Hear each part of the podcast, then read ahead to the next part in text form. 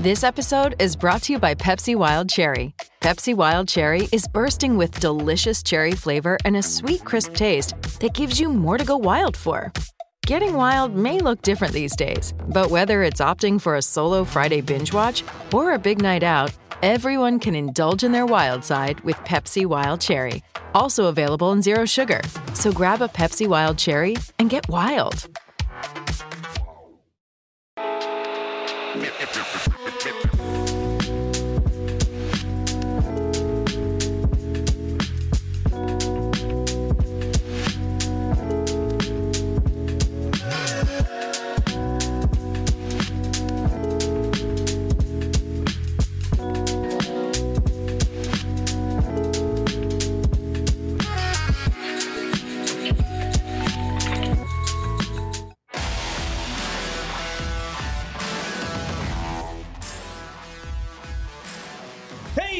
Everybody, how you doing?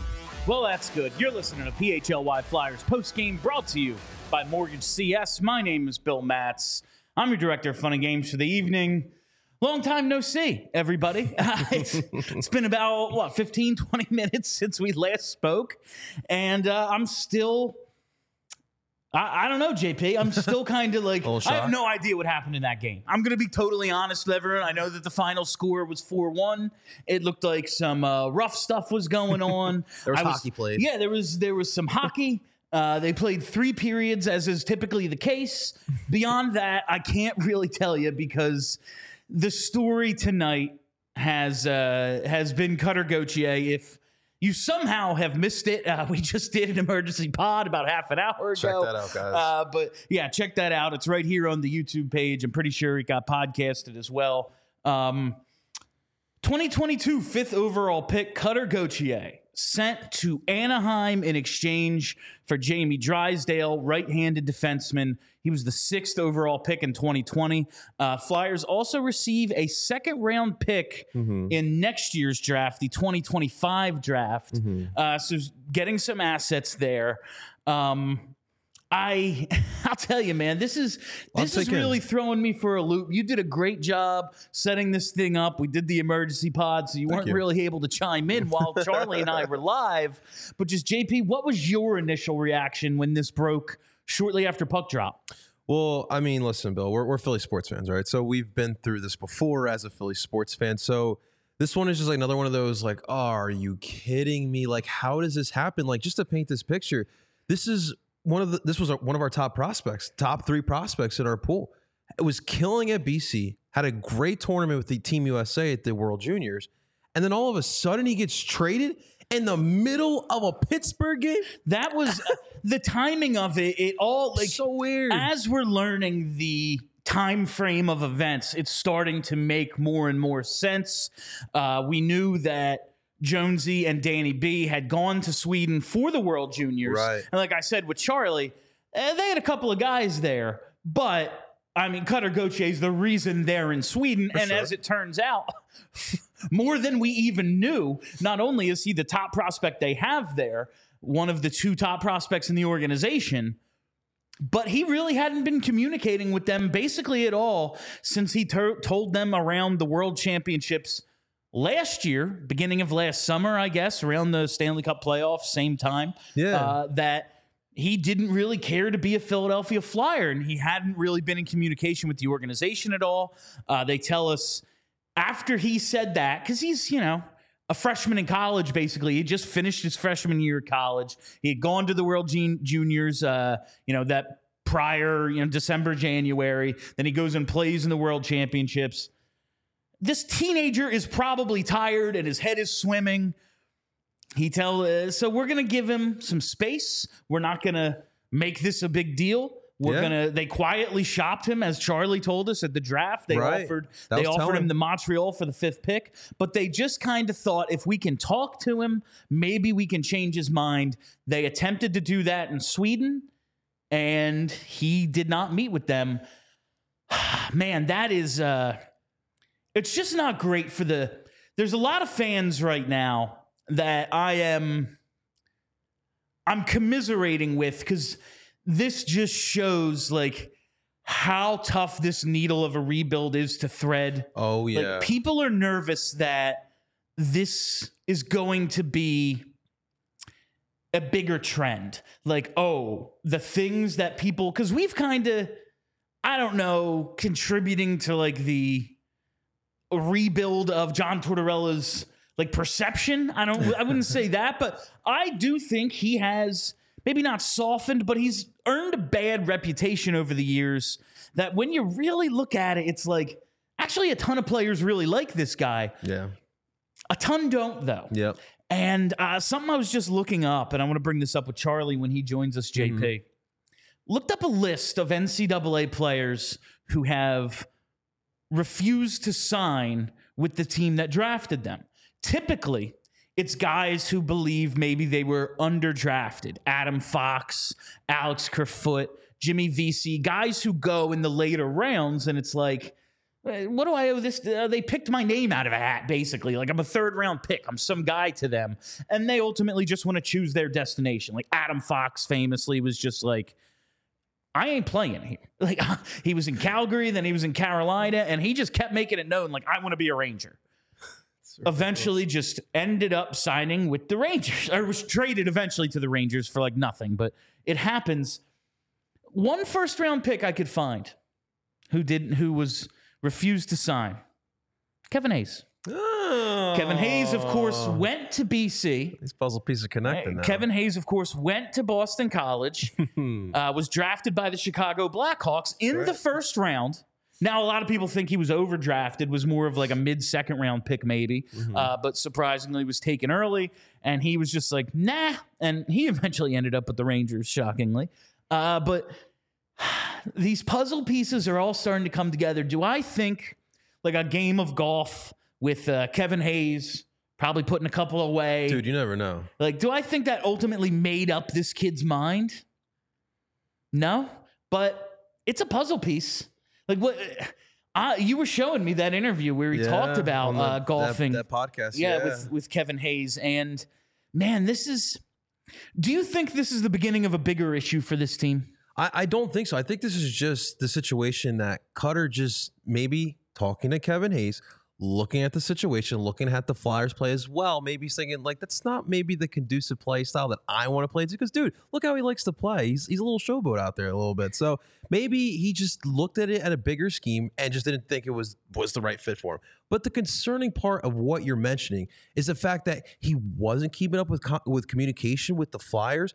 That's the more concerning part. That's immaturity, and Yeah. that is something. Listen, I get it. We were all mature at 19 years old. Oh we were all God. doing.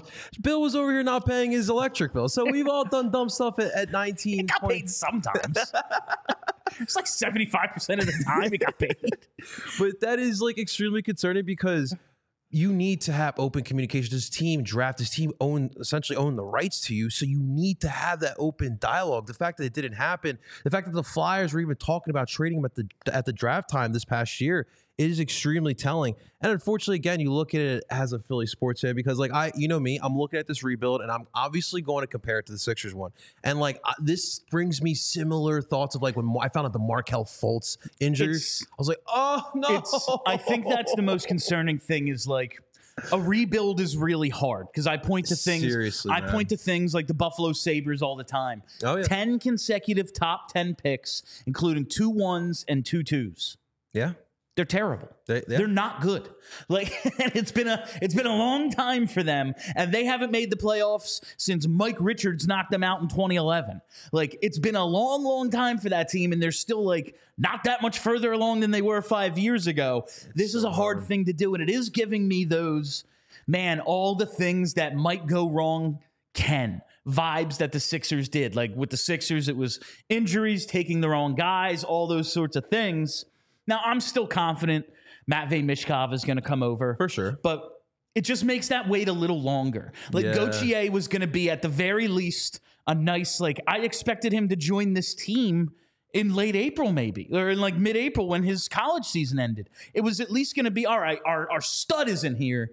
But this dude who we've been watching it, watching tear it up, you know, at juniors, world championships, uh, in uh, or world juniors and world championships in the NCAA, he's here and he's going to be scoring some goals for us. And at least we'll have that to get us through until some other guys start to show up that has been taken away from us now. You had some more realistic expectations. I'm looking at Michkov and Goat Gauthier as my Toews and Kane. That's how I was looking at it. And you're right, mm. Bill. Like any little one of these situations can happen. Injuries happen. Players not wanting to play here. That's why it's so important to build a culture that Torch is doing right now. Because listen, if it's not Gauthier, it's going to be another player and the Flyers have to be prepared with that culture, and that's what they're doing right now. And that's I, I see a lot of comments like, "What if he just didn't want to play for John Tortorella?" That, that's and like, what what do you think it is? Why do you want to play here? That's a definite, I guess, possibility.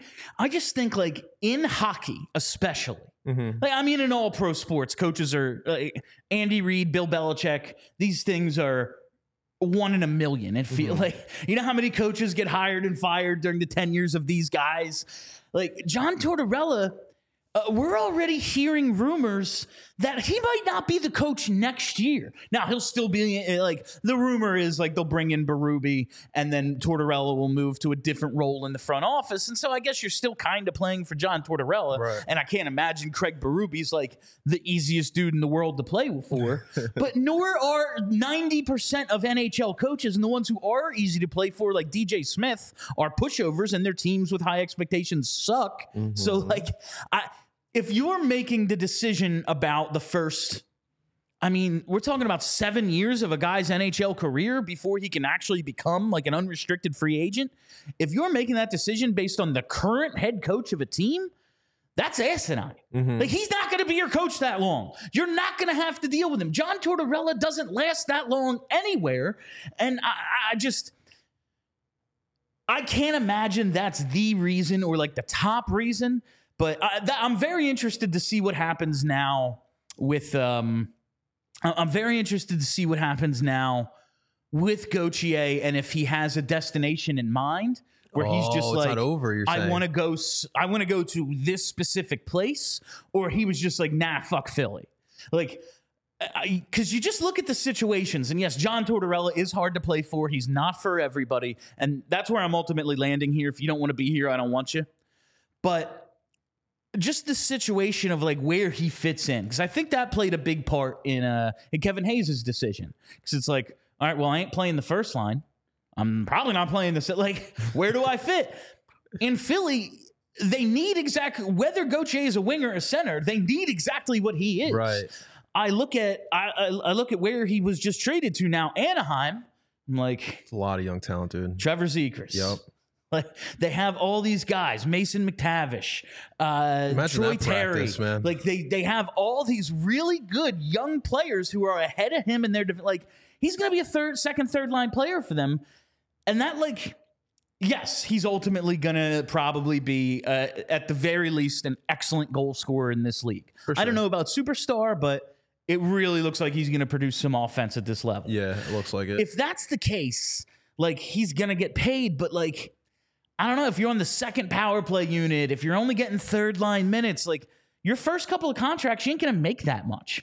He's gonna make a ton here just because, like, who else is doing it? Someone has to score goals. Even if he's not that good, he's going to score a bunch of goals because yeah. he's going to be on the top line. So yep. I'm interested to see how his situation plays out there. If he joins the Ducks at the end of the regular season, what all uh, what all plays out here. But just, I'll tell you, something this is interesting to me. Al Morganti, and you pointed this out to me as I was getting ready for the uh, for the emergency we did. I'm just throwing my hands up, like not really listening to anything, just getting yeah. ready to go live. Like I don't know what I'm talking about. We'll see. Right. You, Al Morganti said at one of the intermission reports uh, that Cutter has been mad basically since he was sent back to college. He wanted to be one and done at Boston College. And I remember oh. hearing that like when he was drafted, he was like, Yeah, I want to do you know, like my freshman year, go to college, and then uh, I want to go pro. Allegedly, Danny B is the one who kind of spearheaded the effort to be like, ah, why don't you go back? Why don't you do another year in college and then join us after this season? He was unhappy about that. And that starts to make the uh, the timeline of all this makes sense because w- Danny says that when they drafted him, he said, I was built to be a flyer, wanted to be here. A year goes by, then he goes to world championships. He had seven goals in 10 games at world championships. And that is, listen, tearing it up at world juniors, tearing it up in the NCAA, that's one thing. There is a ton of pro and NHL level talent at the world championships. Yeah. He had seven goals in 10 games. He clearly believed himself ready and like kind of proved it. If he's mad about that, that's something. And while this could just be speculation, I do want it like the source of this information, Al Morganti, That's Al. he's he's got serious connections to college hockey uh, in Boston, obviously BC. Like he basically banged down the door to get Johnny Gaudreau in there. BU didn't want it. Like that whole thing. He's got connections up there. He's from Boston, and he's got. I would not brush off this report that this is the thing maybe that was the cause of his frustration more so than anything to do with like Tortorella or the direction of the franchise or anything like that. Simply the decision to tell him, we want you to go back another year of college. But then, like the counter argument is like, okay, so Danny Briere tells you that, but dude, he had Cutter had a great year in college this past year. So if anything, Danny may have helped you. So like, I look at this and like, Bill, like, is this kind of like the generational issue where Cutter didn't like the situation that was happening? It wasn't going in his favor, so he's like, you know what, fine. I'm going to let it play out. I'm going to kill it at BC. I'm going to kill it at Team USA. And I'll find my own path because, as we're seeing now in every sport, not just in hockey, but especially more in basketball, players are taking more of that control, right? So maybe Cutter is trying to try to take control here because he got a little upset. And if that's the case, that adds back to it. Dude, why are you being immature? Come on, you're a professional hockey player here. Shouts to JR with the super chat as well, man. Yeah, it's um I do think it there might be just something to that because when I hear he wouldn't even sit down, like That's he and his family dude. refused to meet with Danny and Jonesy and Patrick Sharp was there as well. Um, that's immaturity. Like I, I don't care if you're not going to sign here, don't sign here. Uh, if you don't want to be here, fine. But where are the parents? But you're just not going to talk to them. You're you're going to be like, nah. But Bill, if that was you, what would your parents have said to you? Oh, they would have. It would have. Uh, listen, I, yes, absolutely. Dude, like, dude, no, you got you got to You gotta talk. talk Yeah, them. you got to talk. To you them. at least have to talk to them. But if his, maybe he's just like I. My mind is made up, and I don't want to have to worry about this anymore. Like, if they were. Dr- as much as they say, like, okay, we were just going to give him his space and see if he changed his mind. If they're shopping him all the way back in what June at the draft, Right. they think his mind was pretty well made up. Like you didn't like draft it. a guy fifth overall to then try to trade him the next draft. Like a year later, and uh, and listen, it seems like like I- I'm just looking at some of these trades that have been made and some of the guys that have been uh, uh been moved because they basically refused to go anywhere. And it's like, yeah, Adam Fox got a second round pick back, and like um, Kevin Hayes wasn't even traded. He just never signed, and then ended up with the Rangers. Right. Like at least they were able to get Jamie Drysdale and a second round pick. Yeah. So it's it's a pretty decent return. We will see what Jamie Drysdale is. Uh, all uh, based on everything I've heard about the kid, I, I've seen him a little, but like I don't watch a ton of Ducks games. Going to be straight up with you. Um, You're not staying up that late. I- it's just like the Ducks are terrible.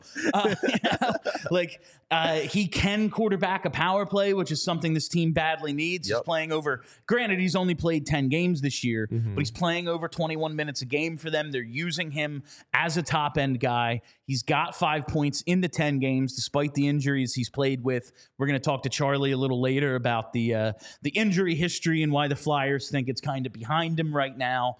Obviously, this organization with the history of injuries that they are. Oh, I'm not. Oh, I'm optimistic that he's fine. Like, no, I'm not. It's kind of horrifying that they traded for a guy who missed all but eight games last year and has only played in 10 games so far this year. But if you go back two seasons, as a 19 year old, he had what, 32, 35 points in 81 games. Like, that's Yep. pretty damn good.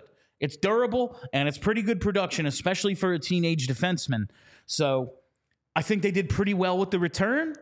I'm looking forward to seeing Jamie Drysdale, but this is uh this is a disappointment to say the least. But Bill, let, us look at a positive here. And the positive to me is the way this organization handled the situation.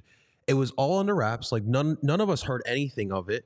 And then the moment where they had to strike, they struck, and that was today. And they got back a, a, prospect that can help us here now and in the future, like you mentioned. And they get a draft pick for next year. So, you know, we talk about Danny Briere and all these moves he's made since taking over. The man has been straight up cooking, guys. And I think right now, this is a situation that you don't want to ever deal with, right? You don't ever want to have to deal with your one of your top prospects asking or saying he probably doesn't want to play for you, right?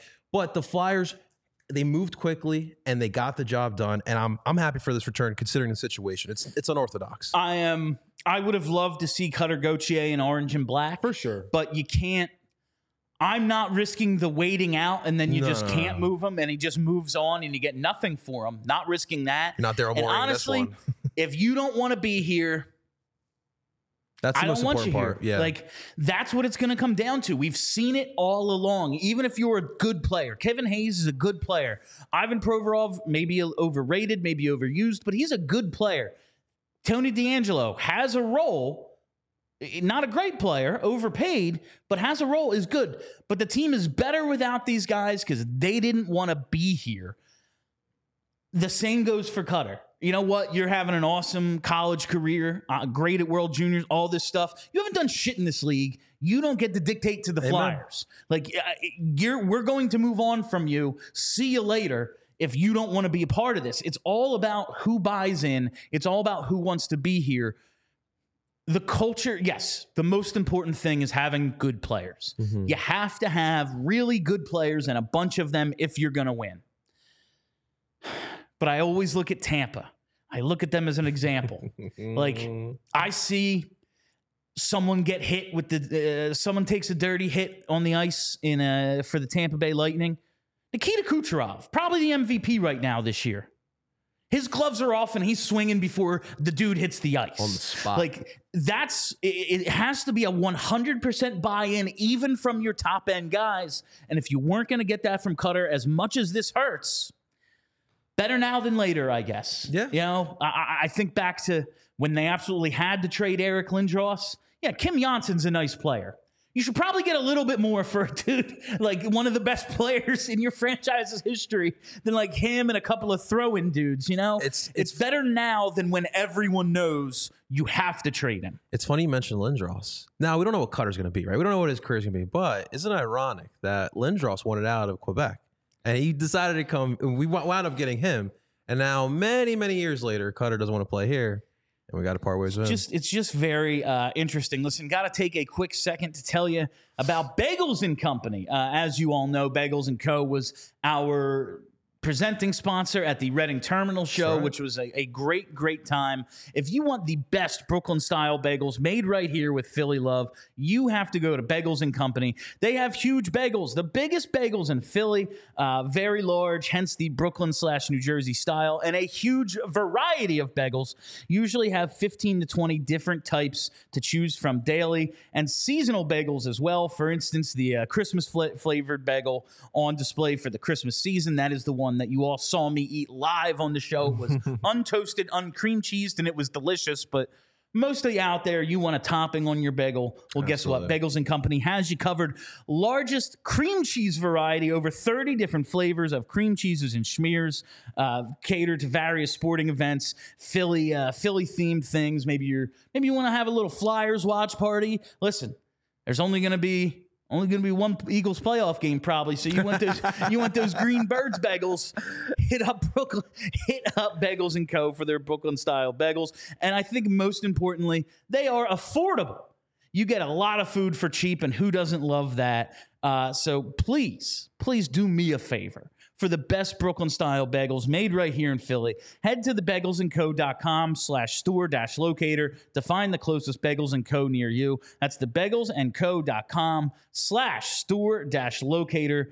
Go to Bagels and Co. You could do a lot worse. And I don't know bagels, that, not bagels. I really, I don't, I don't even know if I say it right or wrong. To be quite honest we with you, uh, I'm like, I'm looking ahead now. Uh, I want to ask Charlie about where he sees this all going. The Flyers right now have seven defensemen.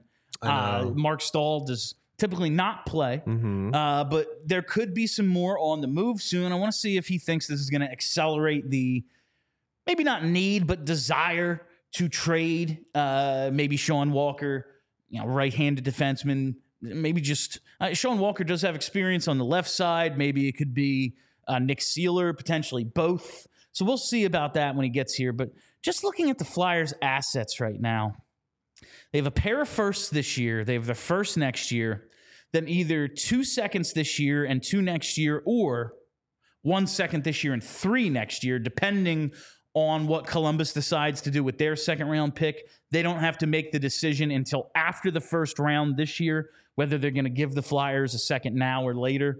My guess is they give it to them later because Columbus is terrible. So it's going to be like the 34th overall pick, probably. Uh, but we'll see how that all works out. But this gets back to just the success of this trade, I guess. It's still like, man, you you lost one of your blue chip guys. You did get a pretty good 21 year old defenseman, and as we've seen with this coaching staff, look at the step Travis Sanheim has taken. Look at what Sean Walker's doing. Look at what Nick Seeler's doing. Cam York, shit, Egor Zamula on the power play is all of a sudden like a thing. Had, yeah, he's yeah, he had an assist on the power yeah. play tonight. He's been not that bad. If he's pretty good and has first pair upside, Yeah. you have to believe this coaching staff can get it out of him. And with all the assets that they now have accumulated, this might not be the major loss we think it is, even though it feels like a major loss right now. I, I think why people are upset a little bit, Bill, is because I think that fans feel that now the rebuild took a step back because we got rid of a, a key piece of this rebuild. Yes, absolutely. But keep in mind the culture that we are building here, and then the assets that you just mentioned as well, Bill. Like this team could still put together a championship caliber team that everyone is wants. Matvey Michkov is still waiting around the corner as well. Hopefully, he can come here on time too. But the culture that's being built with the assets here, I truly feel like the rebuild's right on track. It, I, I do fully believe that we're going to be fine. We have to find the next Carter Gauthier. That that's just life. Everyone is trying to find those key pieces. So keep this train moving. Keep this train moving. That's all. That, that's all what I would say. Do we have. Charlie?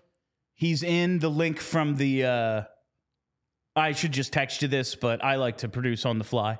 Uh, he says he's in the link from the old from the emergency pod. I don't know if you can reuse those. He has to go to the new one. Do we have a? Okay, cool. All right. Charlie on guys. All right, so we will have Charlie O'Connor in just a moment. Until then, let me tell you about Game Time, baby. You know that I am a big fan of the Game Time app because buying tickets to your favorite events shouldn't be stressful. Game Time is the fast and easy way to buy tickets for all the sports, music, comedy, and theater near you. With killer deals on last minute tickets and their best price guarantee, you can stop stressing over the tickets and start getting hyped for the fun you'll have. Game Time is the place for last minute tickets. Forget planning months in advance. Game Time has deals on tickets right up to the day of the event.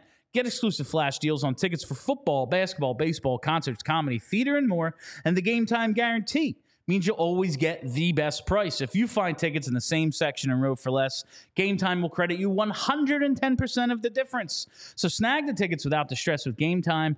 Download the Game Time app, create an account, and use code PHLY for $20 off your first purchase. Terms apply. Again, create an account, redeem code PHLY for $20 off.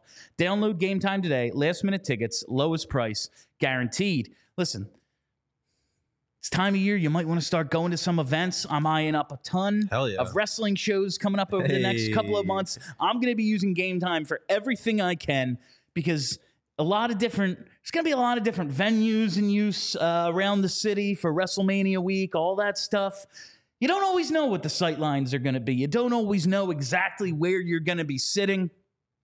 It's useful. Great thing about Game Time, viewer app. You can just boom, click, That's- that see is so where the helpful. seats are, see exactly what your sight lines are. You're not going to ha- hopefully have a stanchion or something right in front of you that you weren't account that you weren't counting on. It's huge. Something like that for what's about to happen over the next couple of weeks and months in Philly. Absolutely recommend recommend the Game Time app. So make sure you use code PHLY and get that discount while you're at it. Uh, I guess we need to talk a little about the game, but I I, I'm more. I'm just thinking about like It did feel like the Flyers also were paying attention to this news too because the way they were playing tonight. uh, you know, I, I wonder if that like weighed in at all. Maybe we can uh, ask Charlie about that when he does join us. Question, yeah. Uh, but like, I wonder if they knew because uh, Danny Briere said like when they brought up the medical, it's like, well, we've been exchanging that information with the Ducks over the last couple of days, so like. Maybe news broke in the locker room earlier. Maybe the guys have no interest whatsoever because you know it's some teenager who ain't here yet, and this is a team trying to make the playoffs. Like none of them true. know who Cutter Gauthier. Like uh, maybe they've met him at like a camp or something, but Right. it's not like he's one of the guys at this point. So I do wonder if that like weighed in at all because I just think this is kind of a weird game. Like, Especially after Saturday. Like Saturday was such an emotional game. It played so well, so physical, and that a lot of that lacked here tonight. That's uh, like the five penalties in the first period. I guess kind of just put this game in a very, very weird place. Got a power play goal. Um, Celebrate that. yeah, like they did score a power play goal. Uh, Owen Tippett gets his 13th of the year. That's big. We're starting to see. Uh, we're starting to see uh, Egor Zamula really take ownership of this role as I the it, power man. play quarterback. That's something. I guess when Drysdale gets here, that's one of the first things we're going to look at. 13, I think, of his 35 career assists are on the power play. All the elite prospects, notes about him, and everything are like, oh, he's a power play quarterback. He can absolutely do that. So we're going to ask Charlie O'Connor about that and some more stuff now that we have.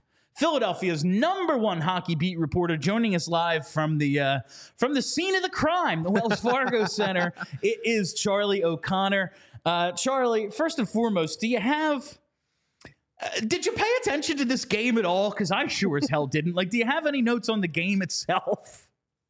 Um, very few. I'm planning tomorrow to go back and actually watch the game. Yeah, that's that's kind of how I feel. We have the day off tomorrow, at least you know in terms of uh, show schedule. So I'll be able to like go back and actually see what the hell happened here. But I guess we have to start with um, how bad it is to be dealing with birds right now. Whether it's the Penguins, the Ducks, or the Eagles, birds are just horrible in Philadelphia. No. Uh, and the BC Eagles, right? Yeah. the Boston College. Yeah, fuck birds, man. Fuck birds. I think that four, should be man. the, the subtitle of today's episode. Uh, no, but I guess since we last spoke, like an hour ago, I get I've been trying to put together the pieces of this Cutter Gauthier puzzle, and Okay. we were told that this all kind of started at or around or right after the World Championships last year, where he said he did not want to be a flyer. Now, yes. If you remember the World Championships, he scored seven goals in ten games. That is a tremendous number. You know, he just had two in seven at the at the World Juniors, but at the World Championships, there is a lot of pro and NHL level talent. He's up against them. He's beating them seven goals. Do you think maybe his showing there and then the team telling him you're not ready, like those two things kind of led to this? Look, it's possible. And Briere basically said, "Look, we, we I'd love to give you an answer as to why, but we don't know because he went radio silent on them." Sure, it's certainly possible that that Gauthier wanted the Flyers after his freshman year to basically come to him and beg him to to, to turn pro immediately. That's possible. Um, you know, the, the Kevin Hayes r- rumor, as as you me and you talked about a few hours ago when we broke this down originally, like that's possible. That could have soured him on the Flyers a bit. It could be a few things. You know, who who really knows? Um, but yeah, it, it's legitimate. I know I think Al Morganti on the intermission uh, show for NBC Sports Philly, he theorized that it could have been something to do with the fact that Gauthier wanted to turn pro last summer. Who knows? Honestly, it's one of those things where you can and I, my guess is at some point it'll come out as to why you know Gauthier at some point is going to give an interview with probably with people in Anaheim and maybe he'll say maybe he won't. Maybe it'll get reported later you know someone who's close to him will will give the full story. But look I, I wanted to see Cutter Gauthier play for the Philadelphia Flyers. I was excited about his upside. I do however have the belief that hey players should have the right college players this is part of the process. If they really really don't want to play somewhere they have the right to wait four years. And i the reason why i didn't think he was it was ever going to become a thing was because i never thought cutter gauthier would actually play four years of college rather than snuff the flyers but the way the Flyers looked at it is we're not going to take that risk, and we think we can get a legitimate top pair defenseman in Jamie Drysdale and, and mold him into a guy that can be, you know, a, a core member, not just a, a, good player, but a really good player. So they went for it, and I, I guess that's really all you can say. Yeah, I. uh I was just saying to JP, like the rumors and stuff, until we like hear, oh yeah, I didn't want to play for John Tortorella. Like, I'm not gonna take a lot of the rumors seriously about why or why not. But Al Morganti is one, a Hockey Hall of Fame broadcaster and journalist, and two, a man with unending connections to New England, Boston, and the college hockey scene up there. He might have a little bit more information than pretty much anyone else simply because of the people he knows and what has gone on up there. But I, it is interesting just to bring up Kevin Hayes real quick. I was looking up a list uh, during the third period of NCAA guys who didn't sign. And there's a few, like Adam Fox, I think is the most famous because he was like, right. "Good luck, I'm only going to the Rangers." Um, yeah, right. Kerfoot, Jimmy Vesey also uh, didn't didn't sign with the teams that drafted them. You know who the only first round pick I could find is? Kevin Hayes. Kevin Hayes. yeah. Just an interesting thing. Just an interesting thing based on an article I read from November 2021. But now I guess uh, it's you know, we're uh, we're on the Cincinnati or whatever the Bill Belichick quote is. We are on the Jamie Drysdale. Uh, five points in 10 games this year. He had 32 points in 81 games as a 19 year old in 2021 22. Pretty good offensive numbers. Everything I've read about him, like elite prospect scouting reports and stuff, are like, hey, he's a. Uh, he, he's he's a power play quarterback. If nothing else, like he's going to drive play. He's going to move the puck. What do we know about Jamie Drysdale? Where do you think he fits right now on this blue line? Well, I mean, and I've, I've talked to a few people about this since the since the trade. I my knowledge of Jamie Drysdale basically ends when he got drafted because I remember researching him before the draft and really liking his skill set and being like, hey, this is an exciting guy. This is a guy who you know the Flyers are not going to get him, but if they had any chance of getting him, I would be excited if they got Jamie Drysdale because, you know, obviously he's got the right handed shot thing going for him, but it's well beyond that. You know, this is a guy who's a really good skater, you know, who has a lot of talent. And I remember going into that draft, I thought he was like the best chance of turning into a legitimate number one defenseman for a team. So thinking back to my last thoughts of Jamie Drysdale, they're pretty positive. However, I haven't watched him at all nor paid close attention to him for the last three years. I know that during that year, um, when he played 81 games and had actually a lot of minutes on a really bad Anaheim team, um, his underlying metrics were really, really bad, like really bad. And that's concerning, to be sure. Um, that said, he was, I believe, like 19 when he put up those numbers, and he was on a horrific team. I, to me, the most exciting part about the, Jamie Drysdale in Philadelphia concept is, and I don't know if I touched on this in our uh, our emergency pod, and I'll certainly break it down now. I have my issues with John Tortorella. I think he's done, generally speaking, a, a very good job here in terms of extracting the maximum value out of this team. I am a big, big unabashed fan of Brad Shaw. And Brad Shaw has, I'm just going to go through here. He has turned Rasmus Ristolainen into a legitimately solid NHL defenseman. He has taken Sean Walker, who was a salary cap cast off, and turned him into a legitimate top four defenseman. They're getting the absolute best we've ever seen out of Travis Sanheim. I am intrigued to see what Brad Shaw can do with a guy who, like a 21 year old with legitimate top pair. Like, I like Cam York a lot. Cam York doesn't have the physical ability that Jimmy Drysdale has. I don't know if Jamie Drysdale is going to be a top pair defenseman. I don't know if he's going to be a number one defenseman. Maybe he'll just be a decent player. But I do know that I trust Brad Shaw and the coaching staff to get as much out of him as they possibly can. And I don't know. That makes me feel good. Hey, Charlie. so obviously, we're going to have to wait from Cutter to hear what exactly happened in his opinion here. But we obviously value your opinion here. Just based off of York, what you've gathered from the context was, what do you think exactly happened? Why did Cutter not want to come to Philly? I mean, I don't know. If I knew, I'd report it. Um, I, as I as I reported on on Twitter, you know, I I know now for a fact that the Flyers were shopping him at last draft. Um, it seems like they definitely were prioritizing, and Briere straight up said this, they were prioritizing a premium position and it, in return for him, which was either a center or a defenseman, ideally a right shooting defenseman. So I know the one thing they looked at at the draft was trying to convince Montreal to uh, to trade the fifth overall pick to them. They would have taken Reinbacher and then they would have taken Michkov with the seventh overall pick. Um, so they would have essentially turned Gauthier into Reinbacher. Now they've turned Gauthier into into Jamie Drysdale. But if you're asking me why Cutter Gauthier didn't want to be a flyer, I don't know. I, I don't know if anyone really truly knows aside from Cutter, Cutter Gauthier and his family. Real, real quick as well to follow that up. You've covered the Flyers during some wacky times. Where does this rank as far as the most shocking moments with the Flyers here in your time? I don't know. I, have covered this team through so many wacky moments. Like I covered this team when we, when I was on the road in Denver and we found out Oscar Lindblom had cancer. Like, it, it, it, there's been so many bonkers moments with this team. This is actually something I was thinking about today. Well, not today, but literally over the last couple hours. That maybe we should have seen this coming mm. for this reason. Cutter Gauthier was Chuck Fletcher's last draft pick.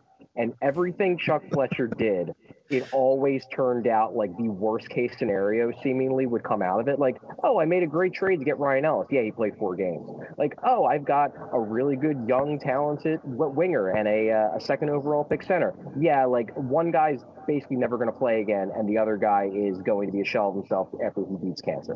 Like so many of the, so many things. Like I'm not saying Chuck Fletcher was a great GM. He wasn't, but I do believe that for whatever reason in Philadelphia, the man was cursed, and Cutter Gauthier had Chuck Fletcher's fingerprints on him, and no one's fault, but it makes perfect sense. Like, of course, Chuck Fletcher's final draft pick would not want to play in Philadelphia because of course, because everything involved, everything that Chuck Fletcher was involved in, it broke wrong for the Flyers. Of course. That's. Uh, I was just like yeah, thinking about how we always joke like and tonight's the tonight's the perfect example. The city turns towards the Flyers for salvation. Well, they just got their asses kicked by the Penguins, and one of their top prospects said, "Fuck off, I'm leaving." Like that's Flyers hockey, baby. Uh, sure uh, I, I want to talk a little bit more about Drysdale and just um, obviously once he gets here, we'll be able to evaluate him better, and we'll have the next couple of days really to dive in to what his tenure's been. He's dealt with some injuries. He I missed all but eight games last year. He's only played 10 games this year. He missed training camp because like Pat Verbeek just wasn't signing his good young players to contracts. So like we'll, we'll we'll see how this all plays out with him, but just in terms of the makeup of this roster right now, they already have seven defensemen. Now, Marc Staal is a regular scratch, and when he plays, it's often not even in place of Zamula anymore. It's just like, hey, we're only dressing 11 forwards, so we're going to let you get in there. Um, how do you think this plays out? And do you think it expedites the need or desire to move on from at least one of Seeler, Walker, or excuse me, or maybe even Risto? I mean, to to me, yes like to me, absolutely.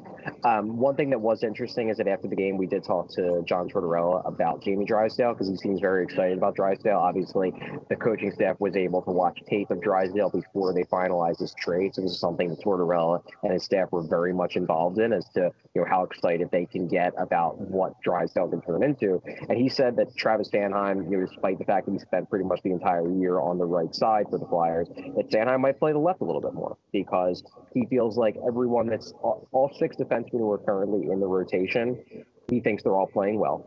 So he doesn't necessarily. He said they might play seven defensemen more, and they might move Sanheim over to the left to accommodate Drysdale to keep Drysdale on the right. To me, this like, and this is just an opinion. This is not anything I've heard from the Flyers. To me, the minute you get Jamie Drysdale, then the decision is clear. You're trading Sean Walker. Like that's it. It's just it's happening because now you have Drysdale, who presumably you see as, as a key member of your team in the future. You have Sanheim, who can play the right side very well, as he's shown this year. You have Oliver Bonk coming. You have Rasmus Ristolainen under contract for the next few years at least. To me, this is a okay. Now we get whatever we can get for Sean Walker because he just doesn't fit anymore. Like that to me, and and that could be a really good thing because yeah, they didn't get a first round pick in this trade, but maybe they get a first round pick in the Sean Walker trade. Huh? I I know I know the trade just happened, but did they say any word of how soon we could see Drysdale out there? Yeah, they expect to see Drysdale at practice tomorrow in Voorhees. Tortorella nice. said after the game he uh, he spoke with Drysdale over the phone. He said seems like a great kid. Um, all the reports they've gotten about his character have been really positive. He said it was obvious on the phone call that Drysdale's head is spinning. You know, he's a 21 year old, is what Tortorella said. Like, what do you expect? He's never been traded before. He's probably a mess right now. But he said he very much expects, based on the conversation, that Drysdale will be able to get into town um, by uh, by 12 noon tomorrow and be on the ice for practice. So we'll get to talk to him then.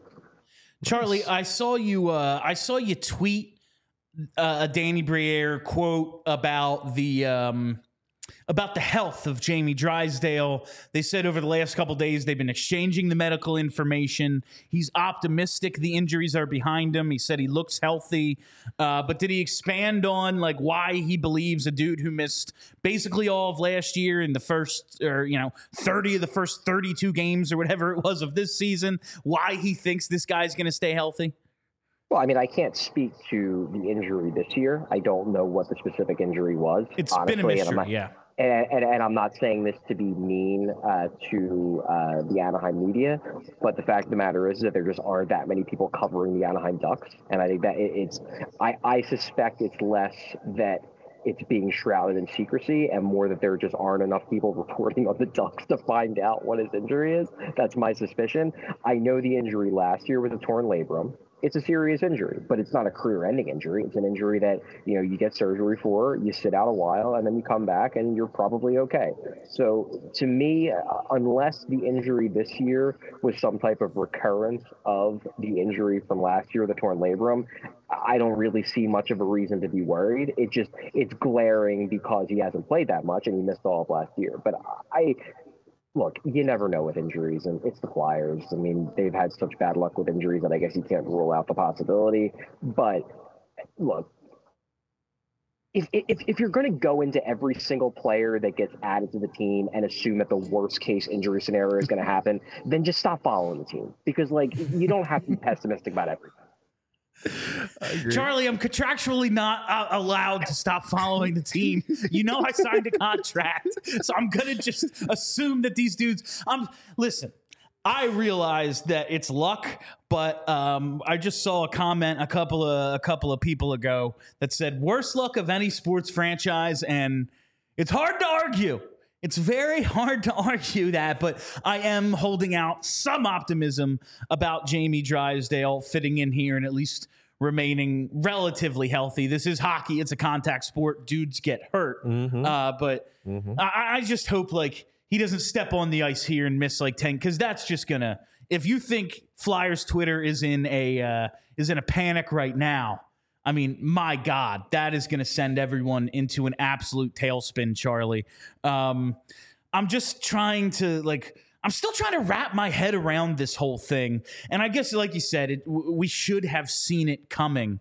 Um, but in terms of, I guess the big question now, in terms of the rebuild, do you think this pushed back the timeline or messed with the timeline of the rebuild at all? I mean, it could. Look, basically, what they did is they swapped Cutter Gauthier for Jamie Drysdale. Now, you can have your opinions on who is the better prospect. Presumably, I would think most people would say Gauthier is the better prospect because he has more helium right now. He's coming off the Great World Juniors. He's a couple years younger. I get that.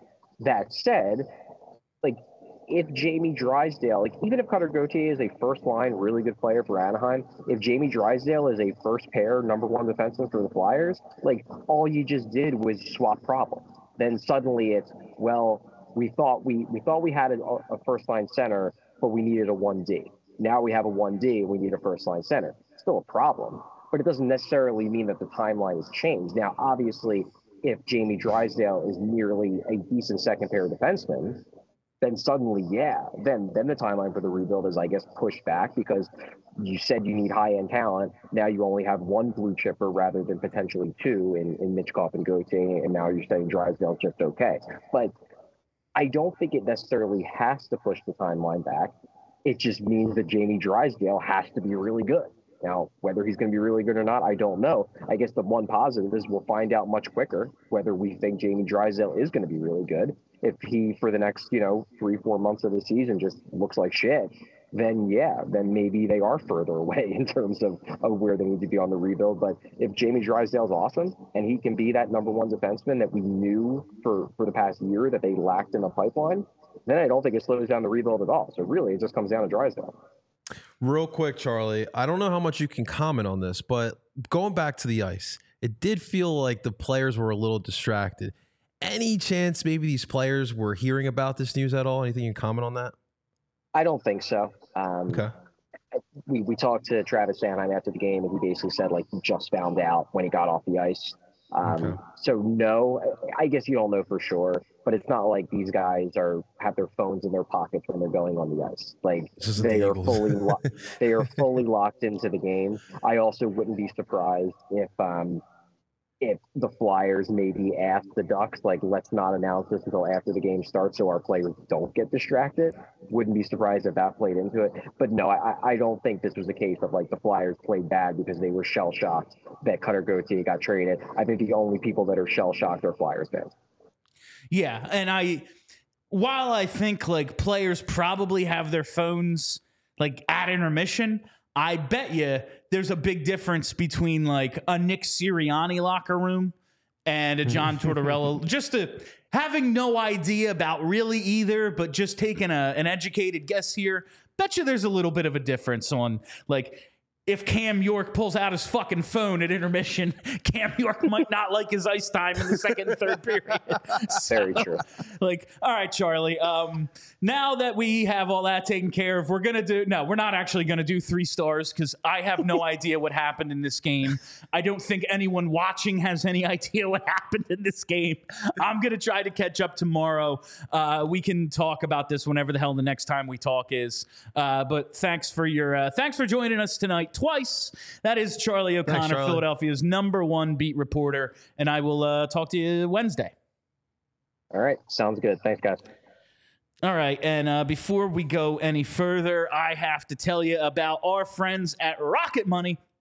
Rocket Money is a personal finance app that finds and cancels your unwanted subscriptions, monitors your spending, and helps lower your bills. And who doesn't need that? Uh, I can see all my subscriptions in one place. And if I see something I don't want, I can cancel with just a tap. I never have to get on the phone with customer service, which is a dream come true for me because talking on the phone, dealing with customer service. I would sometimes rather just pay a bill than deal with customer service. Rocket Money understands that and they take care of it for me. They'll even try to get you a refund for the last couple of months of wasted money and negotiate to lower your bills for you by up to 20%.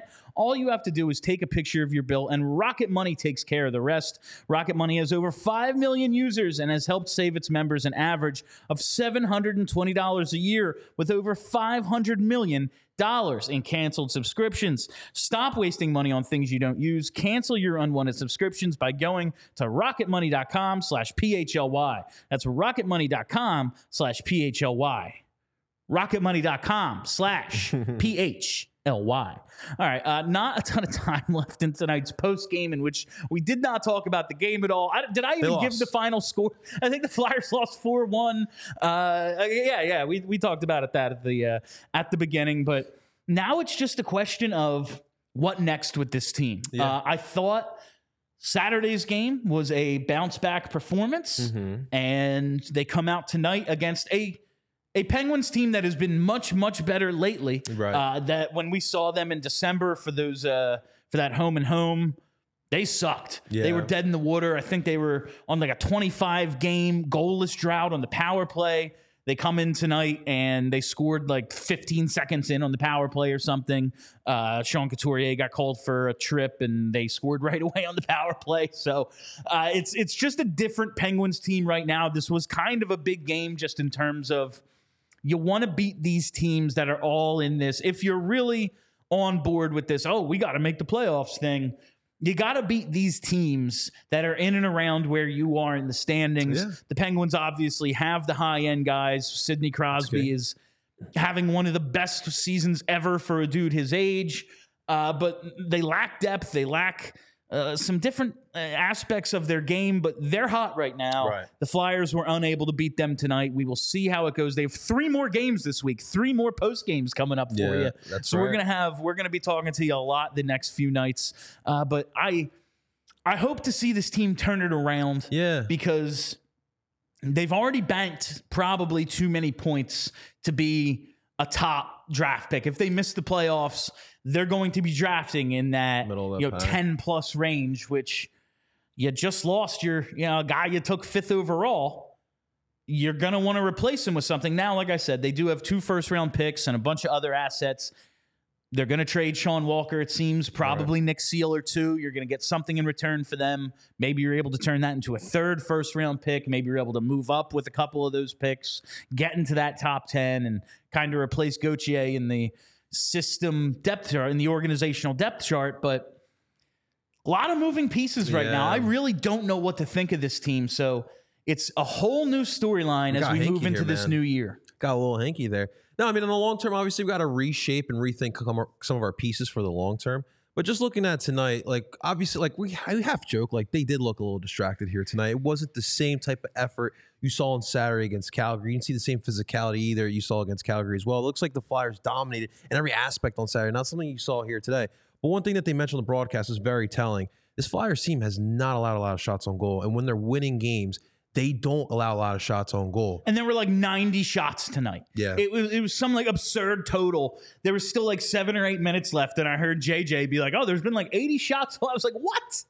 How? When?" But like obviously there were other things going on that we were kind of looking into uh looking into other than tonight's Seriously. actual on ice game. So we will be back with you following the uh following the game on Wednesday. We have an actual show on Thursday, then Friday, right. Saturday there will be post games as well. So lots of PHLY Flyers coming up this week. Uh, but that will do it for us. Tonight was PHLY Flyers brought to you by Mortgage CS and I I don't know how many times I got to tell you, you got to look into Mortgage CS. It stands for Mortgage Concierge Service, and that's what they all are a full service, uh, a full service mortgage company. Anything you need to know, whether you're about to buy a home, you're in the process of buying a home, you're looking at it down the line, do yourself a, va- a favor, call or text Ben right now. Save that number uh, to your phone. Sure, If it's got some interesting comments on Gochia. yeah, I'm sure.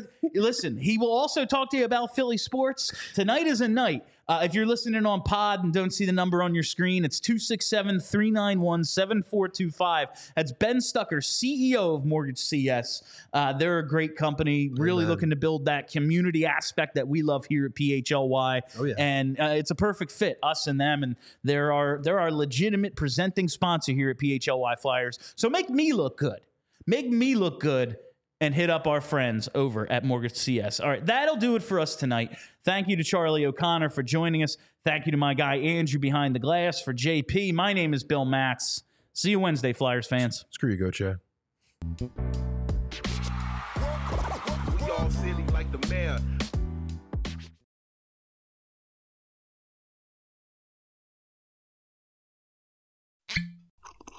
Ah, mmm.